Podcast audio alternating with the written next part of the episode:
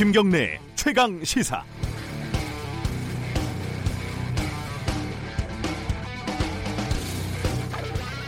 (2014년) 세월호 참사를 취재하러 진도 팽목항에 내려갔습니다. 사건이 발생한 지 며칠 지나서였는데요. 밤에 도착한 팽목항은 말 그대로 아비규환이었습니다. 도착하자마자 구급차가 제 옆을 슥 스치고 지나갔는데 나중에 알아보니까 막 잠수를 마치고 감압 챔버에서 치료를 받던 민간 잠수사가 상태가 갑자기 위독해져서 병원으로 후송되는 그런 과정이었습니다. 그 뒤에 교대로 수속, 수색 작업을 하는 잠수사들이 어, 낮에 따뜻한 햇살을 쬐면서 멍하게 하늘을 이렇게 쳐다보던 그런 약간 서글픈 모습. 그 모습이 지금도 제 머릿속에 저장이 돼 있습니다. 헝가리 잠수사가 어제 어, 뉴스에서 이렇게 말을 하더군요. 시신을 수습했던 한국 잠수사는 기절하기 직전까지 시신을 꽉 잡고 있었습니다. 헉헉거리면서도 다시 들어가는 한국 잠수사가 존경스럽습니다. 현장에서 유족들의 눈물을 보면서 실종자 가족들이죠. 죄송합니다. 눈물을 보면서 차가운 물 속에 방치돼 있을 시신을 또 생각하면서 잠수사들은 아마 조금만 더 조금만 더 이렇게 사력을 다 하고 있을 겁니다. 그런데 그래도 그럼에도 기절하기 직전까지 혼신의 힘을 다하지는 말았으면 헉헉거릴 정도로 힘들면 숨을 충분히 고르고 다시 들어갔으면 하는 걱정이 이제는 듭니다. 2014년 그 잠수사들이 어떤 희생을 했고 어떤 후유증에 시달렸는지 우리는 쭉 목격을 해왔습니다. 그리고 그 잠수사들의 피해를 지원하기 위한 법안이 아직도 국회에 그냥 계류돼 있다는 것도 알고 있습니다. 시속 140km의 강풍과도 같다는 유속을 견디면서 수색 작업, 인양 작업하고 있는 잠수사분들 이미 최선을 다하고 있습니다. 고맙습니다. 그리고 자신의 몸을 꼭 챙기시기 바랍니다. 6월 6일 목요일 현충일 김경래 최강 시사 시작합니다. 네, 저희 방송은 유튜브 라이브로도 함께합니다. 문자, 콩 어, 참여하실 수 있고요. 문자 보내실 때는 9730 어, 짧은 문자는 50원, 긴 문자 100원이고요. 스마트 콩, 스마트폰 콩 이용하시면은 무료로 문자 보내실 수 있습니다. 자, 주요 뉴스 브리핑부터 시작할까요? 고발 뉴스 민동기 기자 나와 있습니다. 안녕하세요. 안녕하십니까. 네, 헝가리 속보부터 좀 알아보죠. 한국인 탑승객들 시신이 추가로 계속 수습이 되고 있습니다. 네. 현지 시각으로 5일 오후 이 헝가리 부다페스트 다뉴브강에서 한국인 여성으로 추정되는 시신 한 구가 발견이 됐는데요. 네. 한국인 탑승객으로 최종 확인이 됐습니다. 아, 예. 그리고 5일 현지 시간 5일 오전과 정오경에도 각각 한국인 남성과 여성으로 추정되는 시신 두 구가 발견이 됐는데 네. 역시 한국인 관광객으로 확인이 됐습니다. 어, 허블레아니호 그 한국인 탑승객이 33명이지 않습니까? 네. 어, 사망자가 총 15명이 됐고요. 실종자가 11명이 됐습니다. 어, 한국과 헝가리 양국은 잠수 요원을 투입을 해서 선체 주변에서 실종자를 찾는 수중 수색을 현지 시각으로 4일 종료를 했고요. 5일부터는 유람선을 물 밖으로 꺼내기 위한 준비를 시작을 했습니다. 다만 오후에 그 사고 현장에 도착할 것으로 예상이 됐던 인양선이 한국 시각으로 6일 0시, 오늘 0시에 다뉴브강 아르파드 다리를 통과하지 못했기 때문에요. 인양 작업에 다소 차질이 빚어질 것으로 예상이 되고 있습니다. 어, 이 에더모가 아직 도착을 못했죠, 그죠? 그렇습니다. 예. 예. 인양 작업 관련해 가지고는 전문가와 함께 3부에서 좀 자세히 알아보겠습니다. 자, 그 미중 무역 분쟁이 지금 한창인데 이 미국 대사가 한국 기업들을 향해서 어 약간 뭐랄까요? 어, 압박을 가했다? 뭐 이 정도로 볼 수 있나요? 어떤 소식이죠, 이건? 압박을 가한 것 같습니다. 예. 해리 해리스 주한 미국 대사가 화웨이와 협력하는 국내 기업을 향해서요. 네. 신뢰할 수 있는 공급자를 선택하라 이렇게 얘기를 했습니다. 어제 해리스 대사가 페이스북 코리아에서 주한미국 대사관하고 한국 인터넷 기업 협회가 주최한 컨퍼런스에 참석해서 이같이 얘기를 했는데요. 네. 어, 5세대 그러니까 5G 통신망 네트워크상 사이버 보안은 동맹국 통신을 보호하기 위한 핵심 요소다. 그래서 음. 지금의 결정이 앞으로 수십 년간 국가 안보에 영향을 미친다. 이렇게 얘기를 했습니다. 그러니까 한국 정부하고 기업을 향한 미국의 압박 수위가 조금씩 높아지고 있는 그런 상황인데요. 네. 해리스 대사 이 발언은 직접적으로는 무선 주파수 중계기에 화웨이 장비를 쓰는 LG U 플러스가 대상이긴 합니다만 간접적으로 5G 데이터 센터에 화웨이 네트워크 장비를 쓰는 모든 정보 기술 기업에 해당될 수 있는 그런 발언입니다. 네. 업계가 좀 난처해지고 있는데요. 화웨이 통신 장비를 일부 쓰고 있는 LG U 플러스 측은 미군 주둔 지역에서 화웨이 장비를 뺐기 때문에 보안 우려는 없다는 그런 입장을 밝혔고요. KT와 SK텔레콤 측은 일부 인터넷 유선망을 제외하고 5G 무선망에는 화웨이를 쓰지 않는다. 앞으로도 앞으로도 이런 기조는 계속 네. 유지할 것이다라는 입장을 내놨습니다.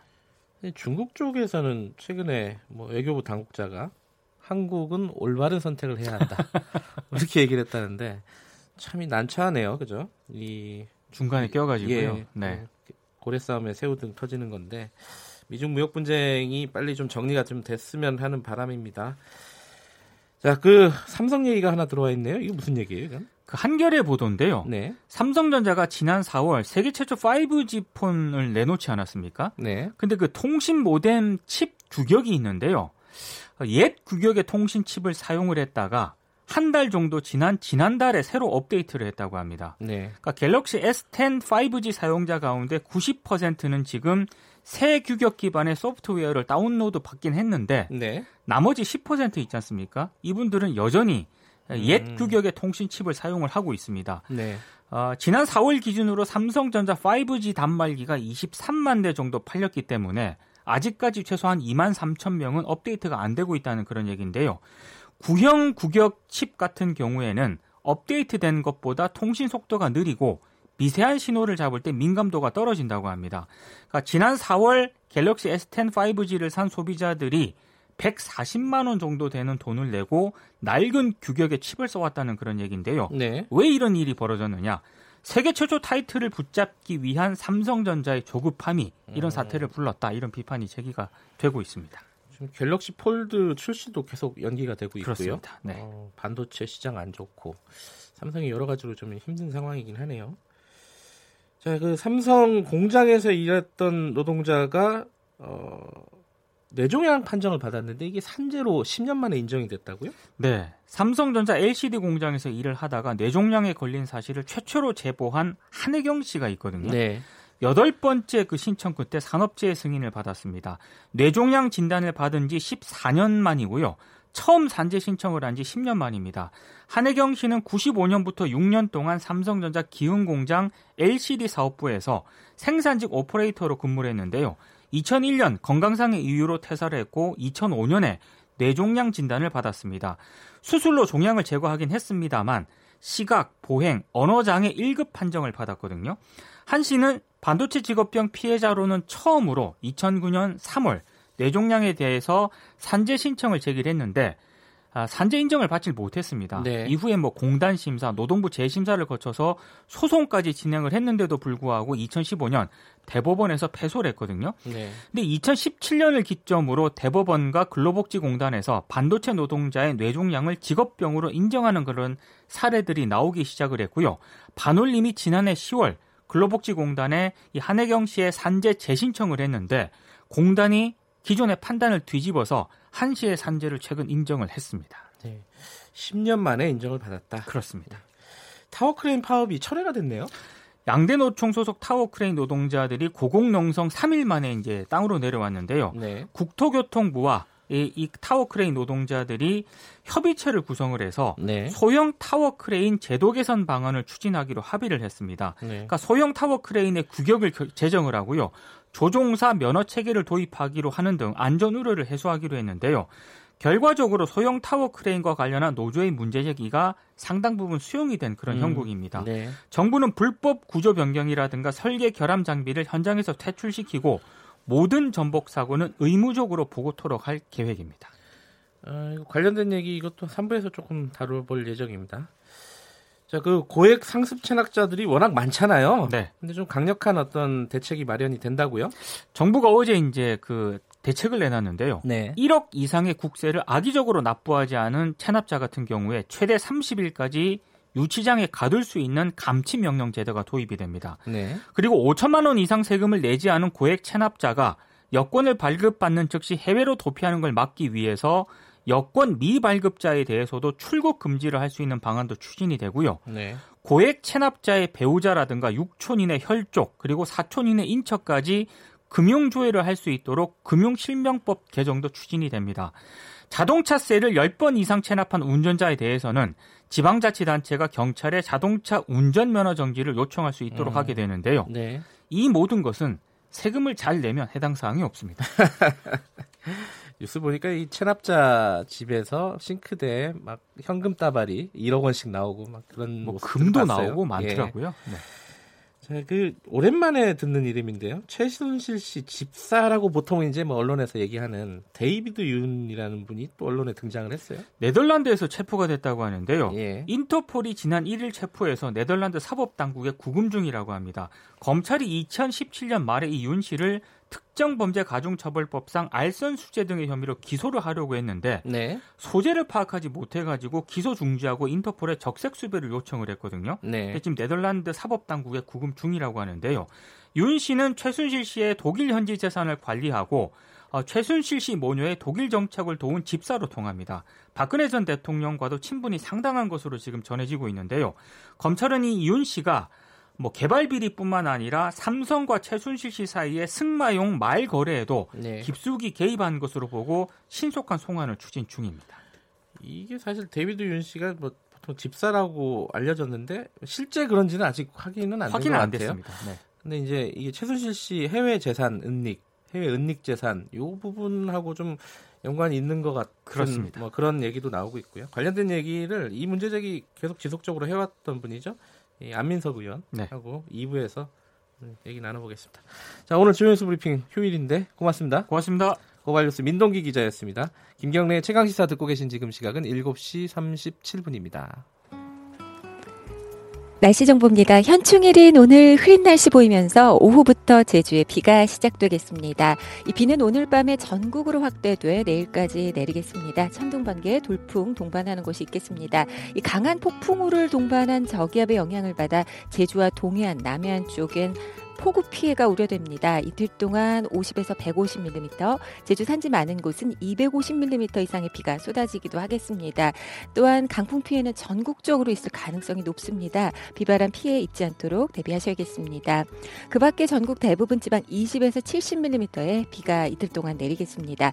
오늘 낮 기온은 서울이 28도, 대전 30도, 대구 32도 등 일부 경북 내륙은 오늘도 33도 안팎입니다. 그 밖에 내륙도 30도 내외로 낮 기온이 올라 따라서 오늘도 덥겠습니다. 오전까지 미세먼지 농도 높겠고요. 서해안 위주로 안개가 짙겠습니다. 지금 서울의 기온은 19.6도입니다. 지금까지 날씨 좀 보였고요. 다음은 이 시각 교통 상황 알아보겠습니다. KBS 교통정보센터의 윤여은 씨입니다. 네, 고속도로 하행선을 중심으로 정체 조금씩 늘고 있습니다. 경부고속도로 부산 쪽 한남에서 서초와 죽전에서 신갈 분기점까지 밀리고요. 이후로는 전 시간에 있던 사고 여파로 기흥동탄에서 우산까지 정체입니다. 반대 서울 쪽에도 돌발 상황이 생겼는데요. 먼저 대전은 1차로에서 조금 더가 남청주에서는 3, 4차로 막고 각각 장애물을 처리하고 있고요. 이후 서울요금소 2, 3차로에서는 승합차 사고를 처리하고 있어서 주의가 필요해 보입니다. 보입니다. 서해안 고속도로 목포 쪽은 금천과 서서울 요금소에서 순산터널, 또 매송 휴게소에서 비봉까지 밀리고요. 광주 원주 간 고속도로 원주 쪽은 초월에서 초월터널 사이 지나기 어렵습니다. 영동 고속도로 강릉 쪽은 신갈 분기점과 마성터널에서 양재터널까지 정체고요. 중부고속도로 남이 쪽은 동서울 요금소에서 산곡 분기점까지 밀립니다. KBS 교통정보센터였습니다. 김경래의 최강 시사는 여러분의 참여를 기다립니다. 9730으로 문자 메시지를 보내주세요. 짧은 문자 50원, 긴 문자 100원. 콩으로는 무료로 참여하실 수 있습니다. 네, 김경래 최강 시사 듣고 계시고요. 오늘은 어 최근에 이제 삼성 바이오로직스 증거인멸 분식회계 이 수사가 정점으로 가고 있다 이런 보도 많이 보시지 않았습니까? 이 어디까지 갔고 앞으로 어떻게 되는 건지 궁금하신 분들 굉장히 많습니다. 어, 이게 사실 분식회계 문제 그리고 결국은 어, 이재용 부회장의 승계 문제까지 연결이 되는 부분인데요. 이 문제에 관한 한 가장 전문가이신 더불어민주당 박용진 의원 모시고 자세한 이야기 나눠보겠습니다. 안녕하세요. 네, 안녕하세요. 박용진입니다. 네, 어, 이게 휴일인데요. 현충일이지만 네, 네. 어, 나오셔서 감사합니다. 아, 예, 아닙니다. 저그 쌈바 문제, 재벌 개혁 문제 얘기하자고 그러셔가지고요. 예. 기쁜 마음으로 왔습니다. 지금 어그 부사장급이 세 명이 구속이 됐어요. 그렇죠. 어그 중에 한 명은 뭐 저, 무슨 집사? 집사까지는 아니죠. 이제 재무 담당이죠. 재무 금고지기. 금고지기. 네, 집사 그러면 괜히 또 이렇게 뭐 예. 약간 사람이 좀 비굴해 보이는 이런, 모- 이런 모양새인데요. 금고지기 재경 재경팀에 있고요. 아주 오래도록 이건희 회장 때부터 아, 그? 역할을 담당했다고 그러니까 어, 상당히 깊숙이 내부 문제라든지 어, 이, 이 회장 이 부회장으로의 승계 문제와 관련돼서 많은 열쇠를 쥐고 있지 않겠나 이런 생각을 하고 있습니다. 근데 요번에 구속된 거는 사실 증거인멸 관련된 거잖아요. 어, 그러니까 지금 지금 수사로 이렇게 많은 분들이 구속이 됐긴 했습니다만 네. 원래 아시지만 본 본 본류는 그 삼성 바이오로직스 분식회계 사건, 그렇죠. 회계 사기 음. 사건인데 이거를 숨기던 수- 일을 모의한 사람들을 지금 쭉 구속을 시켰거든요. 그렇죠. 그 그런데 사실은 이- 어제 구속된 예. 어제 구속된 그 이 부사장 예. 재경팀의 이 예. 부사장을 기점으로 어, 삼성바이오로직스 본류. 그러니까 증거 인멸이 아니라 회, 회계 사기 사건과 관련된 걸로 직접적으로 들어갔다 이렇게 보시면 될 것 같아요. 근데 그러면 이제 남아 있는 게그 예전 미전실 예전에 미전 미래전략실이라고 미래전략실, 불렀는데 예. 지금은 이제 사업지원 TF라고 삼성전자 바꿨더라고요. 사업 지원 지원 티어 네, TF 사장 정현호 씨라고. 네, 그분이 핵심이죠. 이분이 이제 그 이재용 부회장의 최측근이다. 네. 그러면 이 사람도 수사를 하게 되는 건가요? 불가피할 거라고 이제 보는 거죠. 음. 왜냐하면 이게 지금 어 사실은 뭐 회계 사기 사건이 나쁜 일이고요. 네. 우리 우리 그 자본시장에 아주 안 좋은 영향을 미치는 예. 중대 범죄죠. 그러나 그냥 저기 삼성 바이오라고 하는 작은 작지 않다. 그래서 이- 이한 회사가 예. 어, 저지른 일로 끝나는 게 아니라 이게 지금 뭐 하려고 그 전체 그룹 차원에서 회의를 냈고 조직적인 증거인멸을 했느냐. 네. 이게 왜 그렇게 됐느냐를 이제 들여다보게 되는 아주 결정적인 상황으로 이전에 가기 때문에 그러면 총괄 지휘를 누가 했냐? 그 정현호 사장이다. 인. 예. 그리고 지금 재미있는 게요. 예전에는 그 삼성의 어떤 그 뭐 조직적인 팀 플레이, 그다음에 엄청난 방어막 이런 것들 때문에 네. 수사나 접근 자체가 많이 어려웠는데 네. 이번에 재미있는 건 인신 구속이 되고 나면 네. 24시간 안에 뭔가를 불어요. 아하. 매우 중요한 얘기들. 아니 그래서 그 공장 바닥에 뭐가 있다 이런 얘기를 누가 어떻게 합니까? 그렇죠. 검찰도 그걸 알고서 들어갔던 게 아니거든요. 음흠. 잡아서 구속하고 그 관련해서 조사를 하니까 하루 만에 이런 얘기들을 이렇게 다 내놓는다는 거죠. 계속 이렇게 하루하루 이렇게 해서 오는데 저는 이 과정이 이, 여- 이 관련된 많은 분들이 삼성의 내부의 많은 분들이 옳지 못하다. 음, 어, 음. 이건 나라를 위한 일도 아니고 우리 회사를 위한 일도 아니라고 하는 걸 알고 있으면서도 어쩔 수 없이 역할을 하다가 네. 구속이 되고 나니까 그냥 이렇게 다 이야기를 하고 있는 것 같다는 생각이 듭니다. 그러니까 예전에는 회장님을 위하는 게곧 조직을 위하는 일이고 예. 곧 국가를 위하는 일이다, 한국 경제를 위한 길이, 길이다라고 생각했던 분들 분들이 많았다면 네. 지금은 우리 국민들의 상식과 민도가 달라졌다 이렇게 봐요. 그래서 그냥 막 술술 이렇게 불고 있는 거 아니냐는 생각도 합니다. 근데 이제 정작 삼성 바이오로직스 사장 김태한 사장이요. 네. 그쪽은 구속영장이 발부가 안 됐어요. 예, 기각이 예. 됐단 말이에요. 예. 이거는 어떻게 봐야 돼요? 재밌는 건 이분이 나는 무죄다. 어? 네. 어떻게 이런 없었던 일이다라고 전면 부인을 한 게 아니고요. 그래 맞다. 나도 그 회의에 참석했는데 황당하더라. 어, 나는 아무 말도 안 했다. 아, 들었다. 네, 그렇게 얘기를 한 거예요. 그러니까 아하. 이분은 주동적으로 역할을 한 게 아니고 네. 그 위에 본, 본조직에서 그 삼성 그 사업지원 TF 그러니까 예를- 예전에 미, 미전실 네. 사실상의 그룹 본사 예. 이런 데에서 다 한 거를 자기는 그냥 놀라는 놀란 가슴으로 지켜만 봤을 뿐이다 이렇게 이야기를 하니까 매우 수동적인 사람이고. 사실 적극적인 역할 증거인멸이라는 거 적- 적극적인 역할을 한 것 없이 사실상 어, 당신 비켜. 이렇게 된 상황으로 법원은 판단한 모양이에요. 그러니까 구속. 구속 대상으로까지는 아니다. 음. 이렇게 판단을. 일부 언론에서는 뭐 김태한 사장 구속영장이 기각되면서 아, 수사에 제동이 걸렸다 뭐 이렇게 얘기하는 쪽도 있었는데 그거는. 약간 예, 어, 그건 아니고 그때 김태한 사장은 빠지는데 대신 그 삼성전자 사업지원 TF 예. 본조의 두 부사장이 잡혀갔기 때문에 아니 네. 구속이 됐기 때문에 뭐 전혀 수사에는 문제가 없었던 것 같더라고요. 자 이렇게 세 명이 구속이 됐는데 이게 사실 이제 표면적으로는 어, 증거 인멸입니다. 혐의가 가장 중요한 혐의가. 근데 증거 인멸을 왜 했느냐? 도대체 어떤 증거이길래 이게 핵심 아니겠습니까? 그렇죠. 어떤 거, 어떤 게 들어 있다고 지금 뭐 뭐랄까 추정이라든가 아니면 합리적인 의심이라든가 이런 걸 할 수 있을까요?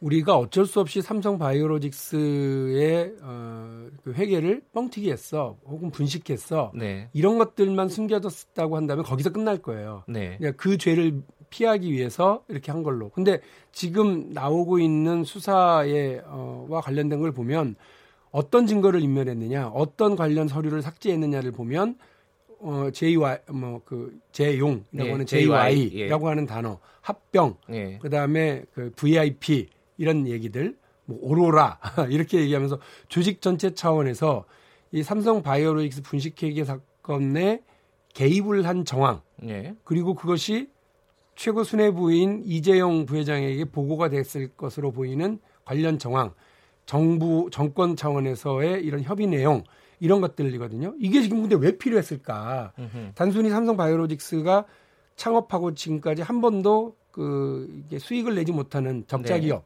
그리고 자본 잠식 상태의 기업이라고 하는 거를 숨긴 채로 어 멋있는 회사로 만들려고 하는 이유가 뭐였을까? 그거는 원래 문제인 삼성물산과 제일모직의 합병 거기에서 제일모직 지분이 가장 많았던 이재용 부회장의 어, 어떤 유리한 그 합병 비율을 만들어내기 위해서 자회사인 바이오로직스의 분식회계를 통한 뻥튀기 전체 규모가 19조 19조 혹은 20조짜리로 만들어내기 위한 엄청난 뻥튀기를 했고 그 뻥튀기 때문에 사후 정당화 작업을 위해서 분식회계를 할 수밖에 없었던 그 상황 네. 으로 본질적인 이 수사로 가고 있기 때문에 이 전반을 숨기는 것들이 필요했던 것 같아요. 다시 말씀드려서 단순히 네. 분식 문제가 아니라.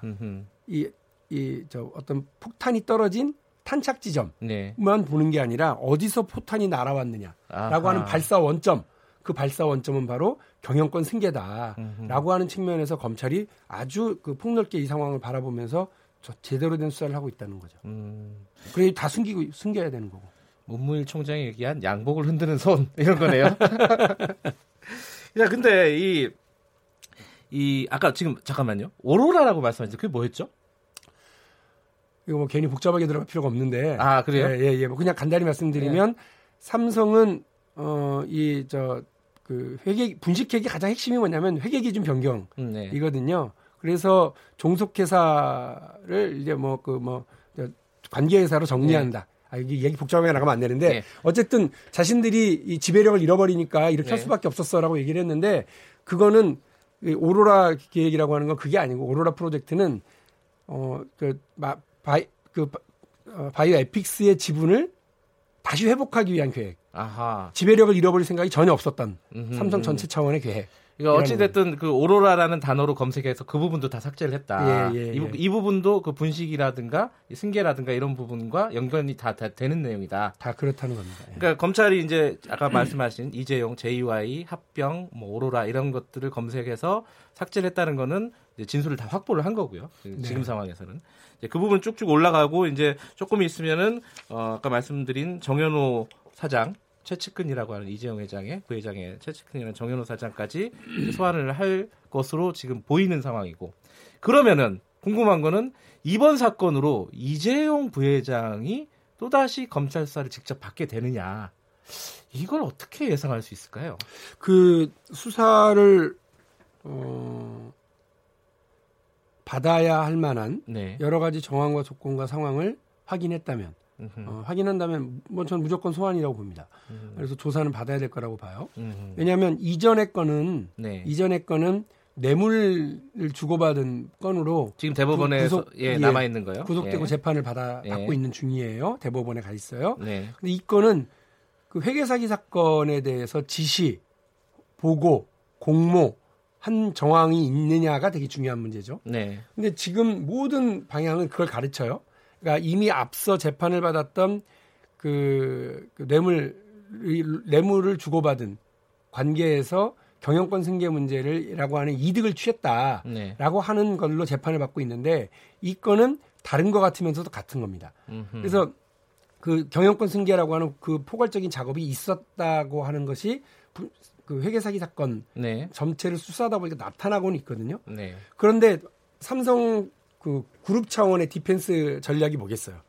이번에도 이 부회장님은 전혀 모른 채로 우리가 알아서 한 거다. 음흠. 이게 되겠죠? 예. 그러면 아니 부회장이라고 하는 자리가 그렇게 어, 이 회사의 중대한 사항 무려 7명이 구속되고 네. 부회장급 3, 명이나 잡혀간 부사장급 예. 어, 부사장급 3명이 잡혀간 이런 엄청난 사안에 대해서 모르고 있었단 말이냐. 예, 그분은 원래 그런 걸 모르시는 분입니다. 약간 뭐 그러니까 뭐 그런 거 보고 안 받으세요. 어, 뭐 무능한 분이에요. 그게 지난번 그 변호인단의 전략이었거든요. 그래요. 예, 빠져나가는 전략이었거든요. 음. 이번에도 그럴 가능성이 상당히 많은데 저는 뭐 어, 검찰이 이미 한 번 그런 그런 저는 몰라요. 아몰라 어, 이런 그 작전을 한번 맛을 봤기 때문에 이번엔 다른 방식으로 사실관계를 파악할 가능성이 많고. 예. 예. 아, 요거는 잠깐 말씀드리고요. 그 유튜브 라이브 KBS 일라디오에서도 하고요. 박용진 TV에서도 지금 실시간으로 아이고, 보실 수 있습니다. KBS에서 제 저희 방송을 소개해 줘서 너무나 감사합니다. 아마 아마 이제 박용진 TV에서 나중에 녹, 녹화를 뜬 것도 새로 이제 업로드를 하겠죠. 예, 예, 그러겠습니다. 많이 봐주시고요. 근데 그 이혜정 부회장의 그 뇌물수수권은 지금 대법원에 계리 중이잖아요. 네네. 네. 그 선고를 요번 수사가 끝날 때까지 좀 늦춰달라 이렇게 박용진 의원께서 몇 차례 주장을 하셨어요. 예, 예. 그걸 어떻게 받아들이는 어떤 신호가 왔나요, 혹시? 아, 대법원은 사실은 무슨 뭐 별도의 심리나 이런 걸 따로 진행하지는 그렇죠. 않는데 예. 다만 이 사건과 관련해서는 박근혜 대통, 전 대통령에 대한 사건과 이 사건과 최순실 사건이 같은 사건이잖아요, 사실은. 그렇죠. 그렇기 때문에 대법원에서는 이 부분에 대한 그 판단을 해야 돼요. 근데 네. 그 박근혜 전 대통령 재판부는 2심 재판부는 뇌물을 주고받았고 경영권 승계에 대한 포괄적인 서로의 암묵적인 합의 합의가 있었다라고 네. 아, 하는 거예요. 그러나 이재용 부회장 항소심 재판부는 아니야 아니야 돈을 어, 뺏겼을 뿐이고 으흠. 뇌물은 줬으나 아무런 청탁도 없었고 네, 네. 뭐 이렇게 지금 되어 있으니까 서로가 좀 다른 거거든요. 그러니까 누군가는 하나는 파기환송이 네. 이제 돼야 되는데 이게 6월달 안에 내려질 거라고 하는 어, 내부 움직임들이 있었어요. 예. 그래서 이게 무슨 소리냐. 그 관련된 되게 중요한 밀접한 사건이 지금 엄청난 증거 인멸 사건으로까지 번져나가고 있고 이 사건과 관련돼서 진실이 지금 규명되고 있는데 네. 그 진실 규명이 끝나기도 전에 그냥 어 재판을 해버린다. 그리고 그것이 행여라도 어 이재용 부회장은 무죄로 네. 판명했던 그 어, 이재용 항소심 재판부대로 그냥 인용해버리고 간다 그러면 네. 이거는 사, 실상 엄청나게 잘못된 판단이 나, 내려질 수밖에 없다. 음. 그러니까 수사 결과가 어떻게 나올지 모르지만 이게 아주 연관성이 높으니 당연히 어, 이 수사가 끝난 다음에 이재용 항소심 재판에 대한 판단을 하시는 것이 맞다. 제 이 말씀은 아주 상식적이죠. 제가 법 전문가도 음. 아니고요. 예. 아무것도 아닙니다만 관련된 밀접한 사건이 수사가 지금 거의 막바지에 와 있는데 네. 그거를 모르쇠 하고 재판에 결론을 내리는 건 그게 더 무리한 판단이다. 네. 있는데 또 뭐 보도를 들어보니까요. 6월 달에는 안 하는 걸로 그래서 음. 다시 됐대요. 그리고 제가 알기로 특검 있죠. 박영수, 네. 박영수 특검에서도 두 차례 정도인가를 어, 의견서를 보, 냈답니다. 어, 저하고 똑같은 의견서를. 예. 그러니까 제가 낸 그것이 뭐 사법부에 대한 무슨 개입이나 이런 건 아니, 아닌 거죠. 예. 상식적인 일인 거죠. 뭐한두 가지 정도 이제 여기에서 어떤 질문이 있을 수 있을 것 같아요. 한 가지는 이 어, 분식회계 관련된 거는 사실 뭐 법원에서 지금 검찰 수사 이전에도 확정이 된 거잖아요. 분식회계 같은 경우에는. 분식회계는 아니죠. 아니 아직 아직 아닙니다. 예. 그 금감원에서 금감원은 금감원이 이른바 그 금융권에서는요 금감원이 네. 검찰 역할을 하죠. 예. 그리고 증권선물위원회가 예. 재판부 역할을 하죠. 거기서는 금융위원회 차원에서는 그러니까요. 이거 사기 회계네 하고 예. 확인을 해서 고발을 한 거고요. 아직 법 어, 법적으로는 법적으로는 지금 그걸 다투고 있는 중입니다. 근데 만약에 그게 그러니까 증선위를 넘어서서 사법부의 판단까지 내려진다면 네. 그러면 예전에 그, 그 제일모직의 인수합병 이런 것들이 그럼 무효가 되는 건가? 어떻게 되는 거야 도대체? 막 이런 어떤 궁금증들이 있을 수밖에 없어요. 그러 그 저도 그래서 판례라 이런 걸 좀 확인을 해봤는데요. 네. 그 뭐 합병 과정이나 분할 과정에서의 일부 뭐그뭐 그 뭐 법적 절차나 오류나 네. 이런 등등이 발견된다 하더라도 그 주총을 통한 그 합병 비율을 의결해서 통해서 된 거기 때문에요. 네. 그거는 어, 거의 다시 원점으로 돌리지 못합니다. 다만 음흠. 이 일을 둘러싸고 손해를 본 측들이 있죠. 그렇죠. 일단 제일모직에는 엄청난 이득을 줬지만 삼성물산 주주들로서는 그렇죠. 황당한 그렇죠. 비율이었거든요. 이미 소송을 냈죠. 그 그렇죠. 주주들이. 예. 이, 이 재판에는 엄청난 영향을 미치겠죠. 음, 알겠습니다. 이게 원점으로 돌리기는 쉽지는 않지만은 네, 네. 어쨌든 뭐 손해배상이라든가 아니면 뭐 책임자 처벌 뭐 네. 이런 부분까지는 가능하다. 예, 거기다 한 가지만 더 말씀드리면 다시는 이런 못된 짓들 못하게 하는 네. 이른바 일벌백계 예. 어, 분명히 좀 된다고 저는 보거든요. 네. 그래서 어, 이 부분은 저는 다시는 우리나라에서 일부 어, 뭐 총수 일가에 부당한 기업 지배를 위해서 기업이 동원되고 시장이 희생되고 투자자들이 엄청난 손해를 입고 경제 전체적으로 부담을 갖는 이런 행위들 분식회계 행위라든지 이런 것들은 다시는 우리 경제에 발붙이지 못하게 해야 대한민국 경제가 저는 뭐 튼튼해지고 살아날 수 있다고 봅니다. 마지막으로 하나 이건 좀 여쭤봐야 될 것 같은데 이제 예컨대 이제 삼성 직원들 임직원들 있지 않습니까? 네네. 뭐 얘기를 이렇게 직간접적으로 들어보면은 불만들이 좀 있긴 있는 것 같아요. 와 삼성 갖고 너무 음, 이렇게 예, 타겟으로 예, 해서 예, 예, 수사를 오랫동안 하는 거 아니냐? 예, 예. 뭐 이재용 부회장 같은 경우는 뭐 이것 때문인지 모르지만은 뭐 대규모 투자한다, 뭐 일자리 늘리겠다, 막 이렇게 막 얘기하고 있어요. 삼성이 가지고 있는 우리나라 경제의 위상이라든가 뭐 이런 것들 고려해서 수사가 이게 너무 과한 거 아니냐라는 의견들도 일부는 있는 것 같습니다. 이거 어떻게 봐야 될까요? 박용진 뭐 삼성 망하라고 저러는 거냐? 예, 그런 기업 예. 기업 목재는 사람이다, 정치인이다 이렇게 얘기하는데 전혀 그렇지 않습니다.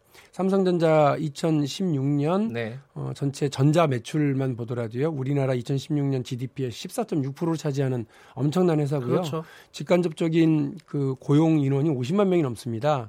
이런 세계적인 기업 그리고 우리 어, 사회가 배출해낸 훌륭한 인재들이 대부분 여기로 많이 가서 역할을 하고 있습니다. 네. 그런데 이렇게 훌륭한 회사가요? 왜 정유라한테 말 사주고 말똥 치워주는 회사가, 회사가 되어 있어야 되고요? 예. 왜 공장 바닥이나 뜯어내는 일이나 이 훌륭한 인재들이 해야 됩니까? 저는 이 훌륭한 시스템과 훌륭한 인재와 대한민국의 이 훌륭한 기업이요. 애플하고 겨루고 구글하고 겨뤄서 세계 제1등 기업이 돼야 된다고 생각합니다. 네. 그런데 한 사람 그리고 총수 일가의 부당한 기업 지배를 위해서 이들이 왜 종속하고 네. 이 사람들을 위해서 역할을 해야 되는 거죠. 저 이 이 훌륭한 분들요 집에 가족들을 볼 때 되게 부끄러웠을 거라고 생각하고요. 가족들도 되게 마음 아플 거라고 생각합니다. 다시는 우리 훌륭한 기업들이 이런 어, 부당한 일에 동원되지 않도록 훌륭한 인재들이 동원되지 않도록 이번 일을 통해서 반드시 어, 원칙을 반드시 어, 바로 세워야 된다고 저는 생각을 합니다. 알겠습니다. 저는 기업 좋아하고 예, 특별히 제가 마무리 멘트 할 필요가 없습니다. 1부 네. 여기까지 하겠습니다.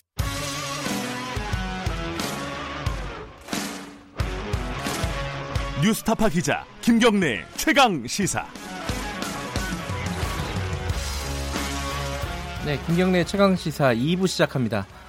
어, 지금 유튜브 라이브 함께 진행하고 있고요. 문자나 콩으로 의견 보내주시면 저희들이 어, 공유하겠습니다. 어, 샵 9730이고 어, 짧은 문자는 50원, 긴 문자는 100원이고요. 어, 스마트폰 콩 이용하시면 무료로 이용하실 수 있습니다. 2부에서는요. 오랜만에 이 최순실 씨, 정유라 씨 관련 얘기를 좀 해야 될 것 같습니다. 어제 좀 뉴스가 있었습니다. 데이비드 윤이라고요. 음, 언론에서는 최순실 씨의 집사, 뭐 정유라 씨의 독일 쪽 보호자, 뭐 이렇게 알려져 있는 사람입니다. 한국 이름으로는 윤영식 씨라고 하는데 이 사람이 어, 네덜란드에서 체포가 됐다 그러네요. 다른 일로 체포가 됐죠. 어, 체포가 돼서 이제 한국으로 송환이 될지 뭐 이런 부분이 어제 좀 화제가 됐습니다. 근데 이게 실제로 데비드 윤이라는 사람이 이 어떤 최순실 씨 재산과 관련해서 어떤 역할을 했고 앞으로 이제 어, 해외 은닉 재산 이런 부분들을 찾는데 어떤 역할을 할 수 있는지 이런 부분들이 궁금한 부분입니다. 어, 일찍이 어, 관련된 주장을 했던 분입니다. 데이비드 윤과 관련된 어, 국회 문화관광위 위원장이시고 더불어민주당 국민재산찾기 특위 위원장 맡고 계신 안민석 의원님 연결하겠습니다. 안녕하세요. 네, 안민석 의원입니다. 네. 휴일 날 이렇게 연결해 주셔서 감사합니다. 네. 네. 자, 어제 그 뉴스 보셨죠? 그 데이비드 윤 체포됐다는 거예요? 네덜란드에서요? 네. 네. 이게 사실 의원님이 예전부터 주장했던 어, 이 사람이 이제 그 최순실 씨의 재산을 관리했던 사람이다 이렇게 주장했던 사람 아닙니까? 그죠? 네. 어, 그 뉴스 듣고 어떻게 생각이 드셨어요? 어, 좀 늦었다. 뭐 여러 가지 어, 감정이 있었을 텐데요. 이 최순실 국정농단의 이제 본질은 돈이라고 저는 처음부터 봤고요. 돈이다. 예. 이 해외 돈을 관리했던 사람이 바로 데빗 윤이니까 예. 저는 데빗 윤이 최순실 국정농단의 이제 스모킹 건이라고 어, 보고 있었고요. 네. 그래서 어제 체포 소식에 가장 먼저 최순실 씨 얼굴이 떠올랐습니다. 네. 자신의 돈 세탁을 맡겼던 이제 데빈 유 윤이 수배된 지 2년 6개월 만에 이제 체포되었으니까 아마 최순실이가 어제 상당히 충격을 받았을 것 같고요. 음흠. 그리고 최순실의 이제 이 데비 데, 데빈 윤이 이제 독일 아바타라고 저는 보는데 집사보다 더 어, 상위 개념이라고 보고요. 예. 이 독일 아바타가 어, 해외 재산의 흐름을 잘 알고 있거든요. 그래서 네. 최순실이 해외 숨긴 재산을 찾을 수 있는 이 스모킹건이 나올 수 있어서 매우 반가웠고요. 저는 개인적으로 10년 묵은 체증이 확 내려가는 그런 기분입니다. 그런데 이게 그 데이비드 윤이요 실제로 뭐 지금까지 어, 그 검찰이 수사를 한 건 아니기 때문에 정확하게 어, 팩트가 확인되기는 쉽지는 않겠지만은 안 의원님께서 파악하시기에는 이 독일에서 최순실 씨 재산과 관련해서 구체적으로 어떤 일을 했던 사람입니까? 그 먼저 이제 데빈 윤에 대해서 네, 좀 간단하게 말씀을 드리면요. 네, 장시호라는 여자 있었지 않습니까? 네네. 조카. 이 장시호가 어, 최순실의 이제 한국 아바타였다면 네, 최순실의 독일 아바타가 바로 이제 데이빗 윤이었거든요. 그리고 음. 데이빗 윤은, 돈 세탁 전문가로 저는 보고 있어요. 음흠.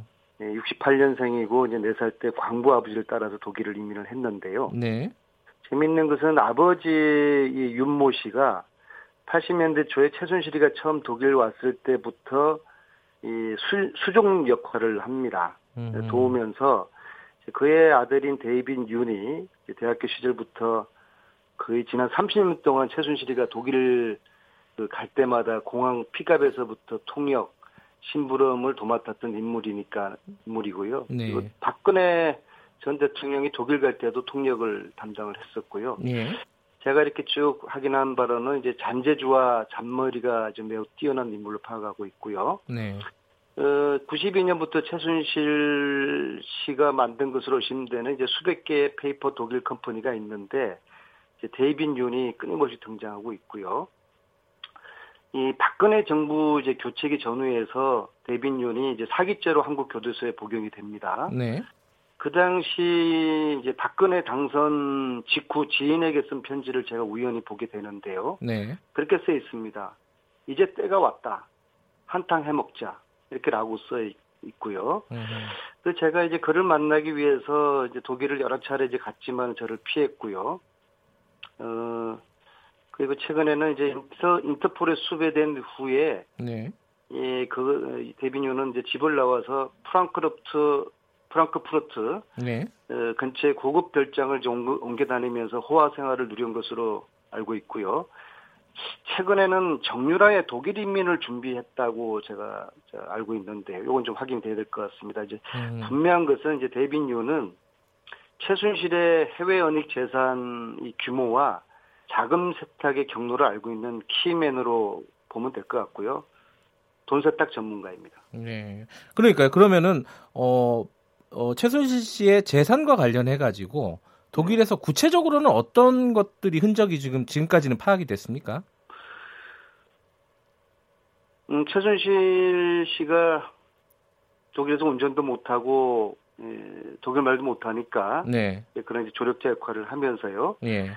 최순실이가 구상하는 최순실이가 원하는 이 이제 돈 세탁 과정, 최순실 씨가 에, 독일로 돈을 가져갔다면 네. 그 돈들을 세탁을 해야 될 거 아닙니까? 네. 그런 과정에서 처음부터 끝까지 에, 최순실의 심부름을 했- 한 에, 그런 역할로 지금 의심하고 있는 것이죠. 그러니까 그 최순실 씨 관련된 페이퍼 컴퍼니가 이제 예전에 국정농단 사건 한참 진행이 될 때 발견이 많이 되지 않았습니까? 네. 그 가운데 한 곳에 이사로 있었던 거죠, 그 데이비드. 한 곳이 아니라 이제 여러, 여러 회사에서 곳? 데이빗 윤이 등장을 하죠. 음, 어, 하고 이런 페이퍼 컴퍼니를 어, 좀더 이제 정확하게 네. 에, 이제 데이빗 윤이 만약에 국내로 송환돼서 온다 그러면은 네. 예, 조사가 가능할 거라고 봅니다. 그 페이퍼 컴퍼니 이제 이 데이비드 윤이 2007년 17년도에요. 채널 A랑 인터뷰를 하면서는 네. 자기는 그냥 직원으로 잠깐 있었을 뿐이지 페이퍼 컴퍼니 뭐 설립이나 이런 데 관여한 적이 없다. 뭐 이렇게 얘기를 하- 했다고 이제 보도가 됐거든요. 그 당시에 최순실과 최순실과 네. 관련된 모든 사람들은 최순실을 모른다거나 네. 뭐잘 알지 못하거나 조금밖에 알지 못한다고 다 그렇게 서로가 입을 맞췄다고 저는 봅니다. 예. 근데 실제로 검찰이 이 데이비드 윤 관련된 수사는 어 이런 뭐 재산 은닉이나 이런 부분이 아니라 헌인마을 개발 비리예요. 이게 네. 뭔지 간단하게 좀 설명 좀 해주세요. 어,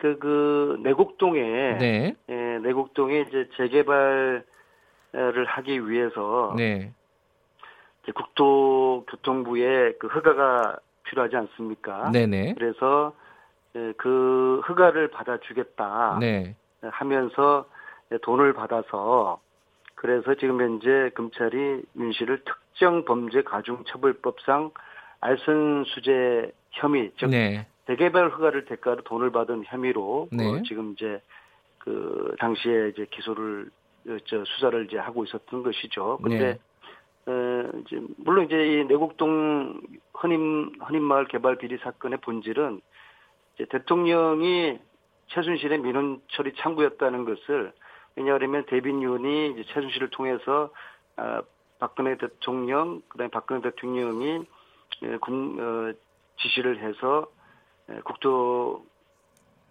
어, 교통부가 이 네. 허가를 하려고 물론 이제 불발됐습니다. 네. 그런 이제 사건이거든요. 네, 어, 그런 사건이고요. 물론 이제 이, 이제 이 사건 이제 대빈윤이 국내로 송환되면 이 사건도 조사가 돼야 되겠지만은 네, 어 그거보다는 어, 삼성 승마 뇌물 사건이라든지 네. 또 최순실의 해외 은닉 재산 이런 실체를 파악할 수 있는데 주력을 음. 해야 될 것입니다. 예. 근데 결국 이제 데이비드 윤의 어, 역할들을 이렇게 쭉 따라 들어가다 보면은 최순실 씨의 은닉 재산, 해외 은닉 재산하고 어, 연결이 될 가능성이 높은데 이, 이 부분을 이제 안 의원께서 굉장히 오랫동안 취재하시고 어, 조사를 하셨잖아요. 네. 혹시 이 최순실 씨의 은닉 재산이 어느 정도 규모인지 뭐 이런 부분들이 좀 윤곽이 잡힙니까? 어떻습니까? 최순실 일가의 재산 규모를 단정하기는 어렵고요. 네. 규모가 워낙 크고 또 시세 차익을 고려하면은 어쩌면 최순실 자신도 정확하게 모를 것이고요. 음, 네네. 그런데 어, 제가 그 독일 검찰을 통해서 확인한 것은 독일 검찰은 독일 내에 최순실 돈 세탁 규모를 이제 수조 원대로 파악하는 듯했고요. 네. 또 이제 박영수 특검 수사 결과 보고서 네. 보면은 최순실과 그 일가의 재산에 대해서 언급하고 있는데요. 어, 약 어, 3천억 규모에 가깝고요. 에, 그런데 이제 그 어, 기간이 좀 더 필요하고 어, 조사하는데 여러 가지 전문가들 도움 필요하기 때문에 조사 기간이 더 연, 조사 기간의 연장이 필요하다고 특검에서 네. 어, 이 특검 연장을 요청하지 않았습니까? 네네. 그런데 어, 만약에 특검 연장이 됐더라 그러면은 이제 은닉 재산에 집중했을 거라고 보는데요. 네. 하지만 당시에 황교안 대통령 권한 대행 총리가 이 특검 연장을 이제 불허했죠. 네. 어, 그래서 그것이 어, 결국에는 최순실 은닉 재산을 조사하는 그 예, 시간을 더 확보하지 못한 것이죠. 그래서 어, 한교안 당시 총리의 특검 연장 불허가 결국에는 최순실 재산을 보호하는 결과를 초래했거든요. 네. 그래서 이 부분에 대해서 왜 정말 한교안 총리가 당시에 특검 연장을 불허했는지 어, 한교안 총리의 해명이 필요하다고 봅니다. 그 재산들은요. 어, 어떤 형태로 뭐 회사일 수도 있고 뭐 부동산일 수도 있고 여러 가지 뭐 현금일 수도 있고 여러 가지 형태가 있지 않습니까? 어떤 형태로 이렇게 은닉돼 있다 이렇게 지금 파악을 하고 있습니까? 일단 이제 저, 제가 이제 공권력이 없는 일개 정치인으로서 뭐 네. 수차례 그 독일과 스위스를 왔다 갔다 하면서 네. 관련자들을 만나고 뭐 최대한 파악하려고 노력은 했지만 네. 한계가 있다는 점 말씀드리고요. 예 예. 어, 그러나 이제 80년대 초부터 어, 최순실 씨가 뭐 굉장히 에, 많이 독일을 방문하고 네. 또 독일에 에, 왔을 때는 항상 어, 스위스 쥐리에 쥐리를 다녀갔다. 스위스 쥐리에가 그 주로 어, 해외에 그 불법 재산들을 많이 숨길 수 있는 은행들이 많은 곳이거든요. 네네. 그래서 어 그런 이제 현지인들의 말들을 이제 종합을 해 보면은 어 제, 최, 최초에 이제 최태민 으로부터 물론 최태민이가 가지고 있던 돈은 이제 박근혜 대통령과 관련되어 있는 돈이라고 보는 예. 최태민, 최순실로 이어지는 이제 그런 돈들이 그게 뭐 국내에 뭐 농협이나 국민은 외환은 외환은행에 그렇게 예치하지는 않았을 거 아닙니까? 네네. 그런 돈들이 어, 해외로 빠져나가서 돈 세탁이 됐을 것이다. 그리고 그 기간은 80년대부터 상당히 오랜 기간에 걸쳐서 네. 이 작업이 이루어졌고 거기에 이제 데이빗 윤이 핵심적인 key man 역할을 했다. 음. 그런 것이 저희 추론이고 그리고 퍼즐의 일부는 뭐 제 나름대로 확인을 했고 예. 어, 그렇지만 제가 공권력이 없는 한 일개 정치인으로서는 뭐 더 이상 조사하거나 수사할 수가 없었고요. 예. 단지 예, 이제 검찰이나 국세청에 관련돼 가지고는 좀 아쉬움이 많은 게 많은 것이요. 예를 네. 들어서 제가 그 네덜란드에 있는 이제 최순실과 관련된 걸로 의심되는 이제 페이퍼 컴퍼니를 확인을 했고요. 네. 어, 이 페이퍼 컴퍼니에서 13년부터 네. 약 2천억 원 가까운 돈이 최순실 씨의 그 여동생으로 이제 입금이 됐단 말이에요. 네. 그래서 이제 이런 사실을 제가 어, 관계기관에 정보를 다 넘겨주었는데 예, 그렇다면 관계기관에서는 이 돈이 과연 이 돈의 뿌리가 최순실께 맞는지 네. 그것을 이제 그 해외 관련 기관과 협력해가지고 확인을 해야 될 거 아닙니까? 네네. 근데 이제 그런 거를 이제 성과를 지금 못 내고 있어요. 음흠. 그래서 이것이 의지가 없는 것인지 아니면 음. 실력이 부족한 것인지 아니면 진짜로 최순실 씨가 해외로 빼돌린 재산이 하나도 없는 것인지 네. 이게 좀 답답할 노릇인데요. 이제 그래서 이제 대통령께서 지난 딱 1년 전이죠. 1년 전 이맘때 어 분명히 있을 것으로 추정되는 이 해외로 빼돌린 이 재산을 관계 당국이 조사라는 지시를 내렸거든요. 1년이 지났습니다. 조사단이 네. 꾸려졌죠? 예. 그렇죠. 근데 1년 동안에 어, 음. 아무런 그 성과가 없다는 것이 네.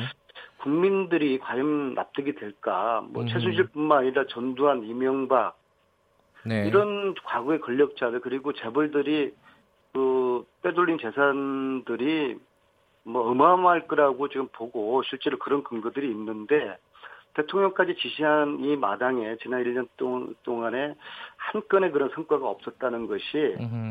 국민들이 납득하기 어려울 것입니다. 그래서 아마 이제 이번에 검찰총장과 예. 국세청장이 이제 새로 취임하지 않습니까? 네네.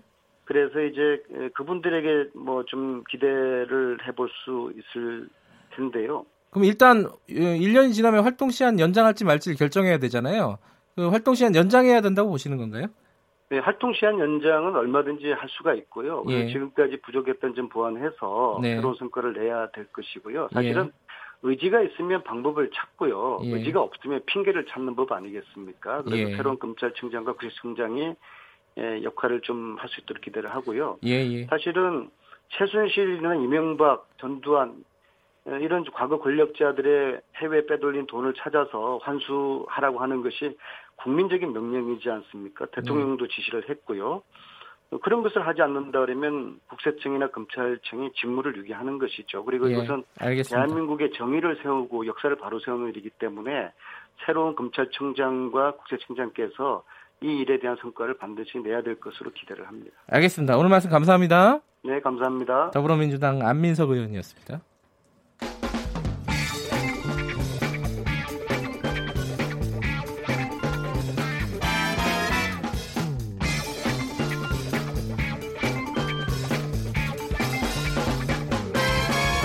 윤태곤의 눈.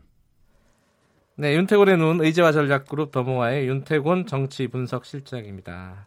안녕하세요. 네, 안녕하세요. 오늘은 양정철 민주연구원장에 대해서 좀 얘기를 나눠보겠습니다. 예. 화제죠?